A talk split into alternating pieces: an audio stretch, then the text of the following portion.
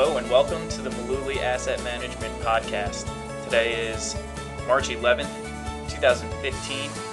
This is Brendan, and today Tom and I have some maybe uh, strange advice coming from investment advisors for uh, everybody here. We think that for some people, uh, maxing out your 401k might not be a great idea. Probably not what you're expecting to hear on an investing podcast. Yeah, uh, definitely not the general advice that you would uh, expect to hear from our industry. Um, most of the time, you're going to hear that you should be maxing out your 401k absolutely like no matter what before you make any other investments because you're never going to get that type of tax advantage saving Right. anywhere else. And That's- so that's it- true. It is true, and and we agree with that advice wholeheartedly. However, over the last few years, we've seen several examples where people have started investing for the long term for their retirement, and something short term comes up, and they've got no safety net. They've got nothing. Mm-hmm.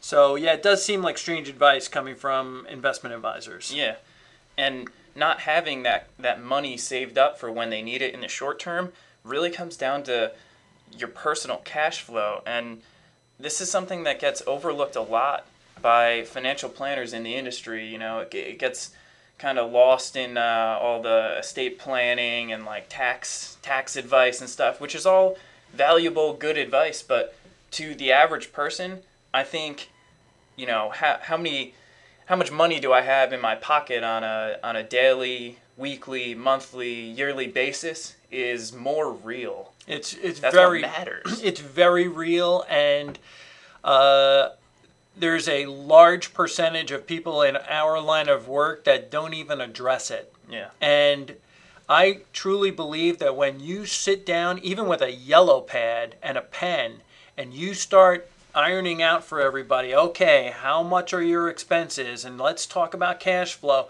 They really want to talk about this, but they haven't met too many financial planners that are ready to talk about it. Right. And this is a really simple conversation to have. I mean, what kind of what kind of questions are we asking people when when we're talking about their cash flow? Right. Let's just sit down and figure out where does the money go on a monthly basis. And you know, Brendan, you and I read these investing textbooks and we read online about investing all the time. So this is second nature to us, but a lot of people just never had that conversation even with themselves or or maybe their parents never had it with them.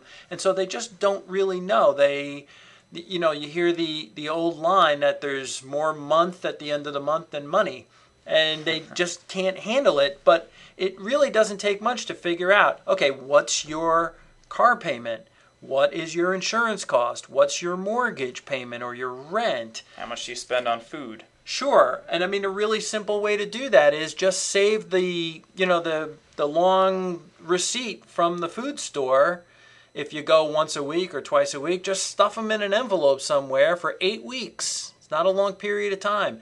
At the end of 8 weeks, that's 2 months, take them out, add them up, get the average. That's what you spend every week. Mm. Going through those type of numbers can can really save you from uh, bad situa- messy situations where you don't ha- you don't have the money that you need. Yeah. uh, or you have the money that you need, but it's not accessible It's or as in the wrong accessible as it should be. Yeah. Uh, And we're not talking, you know, a lot of times people cringe when they hear the word budget. Like I cringe when I hear the word diet. I just don't, it's something I don't want to do, but I prob- probably should.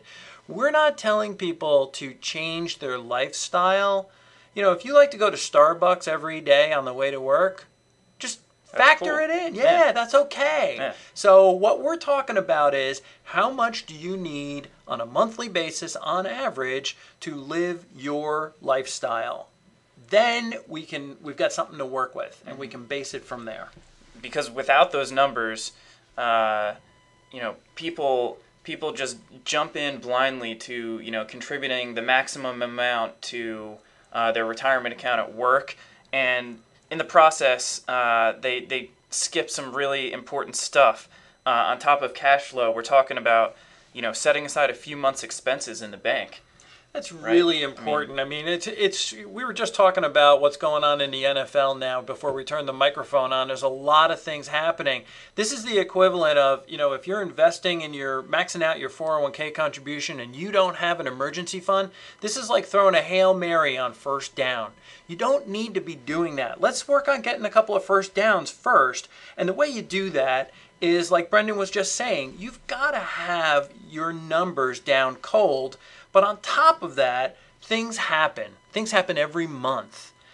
And you've got to have that emergency fund set aside. It's got to be, we always talk about a minimum of six months of expenses before you can really start to invest for the long haul. You got to have that. Mm-hmm. So, creating an emergency fund, setting aside a couple months' expenses, uh, assessing your cash flow these are really important things to do before you start contributing to your 401k and the maximum because after you get all these things done, you really know what you can truly afford to contribute at that time sure. and still live comfortably and be okay if something happens and you need a couple thousand dollars or yeah. whatever it may be. Right. See, now having that six months expenses in the bank is important, but what Brendan's referring to is that emergency fund. Yeah. You know, you could be driving home tonight and all of a sudden you find out you need a new transmission. Yeah.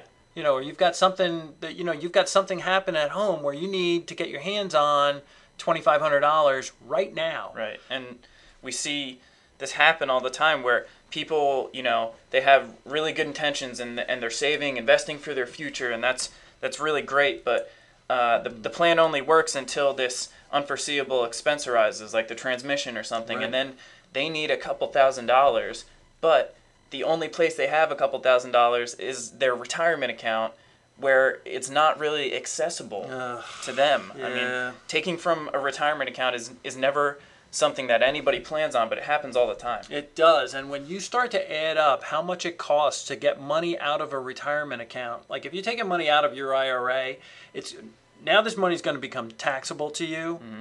You're going to have a 10% penalty. You've got federal taxes, you've got state taxes. It's a mess. You're going to wind up taking about 60% of what you know you started with. Mm-hmm. That's what's going to wind up in your pocket. It's a disaster. Yeah. So uh, we want to stress again that investing for the future that is awesome and it's really great and you need to do it. You got to take care of number 1. Yeah. And if you can if you assess all of these things and you can afford to max out your 401k contributions or Man, whatever your retirement account is, that's awesome. Step on the you gas. Should, you yeah. should you should be doing that, and then we agree with the general advice from the in- industry uh, right. in that case. But right. you you need to realize what those numbers are first before you can just jump in and, and blindly start contributing. I think we surprised some clients, uh, Brendan, when we're talking with them in in the office or on the phone, and we they want to jump in head first and start maxing out their contribution, and we tell them to start start with something a little smaller, something yeah. they can handle. I think it's better to be conservative when you're contributing because you can always increase your contributions down the road. Right. But it's pretty difficult to try and get money out of this or yeah. dial back. Right. And you know, when we talk about dialing back or investing in general, you need to know that none of the securities that we mention in any of our podcasts represent past specific recommendations of the firm. Uh, this podcast, it's not a recommendation to buy or sell any securities that we happen to mention here, but more importantly, if you're relying on a podcast, just a podcast for investment advice, we think you might be making a mistake. And so we strongly urge our listeners to always consult with an investment advisor before they're making a decision to buy or sell any kind of investment. Now, if you don't have an investment advisor, We'd be happy to answer whatever questions you have without any kind of obligation or any kind of cost. You can pick up the phone. We're in New Jersey. Our phone number is 732 223 9000, or you can find us on the web at mullooly.net. All right, that's all we have for now. We'll be back next week with a new podcast, and thanks for listening.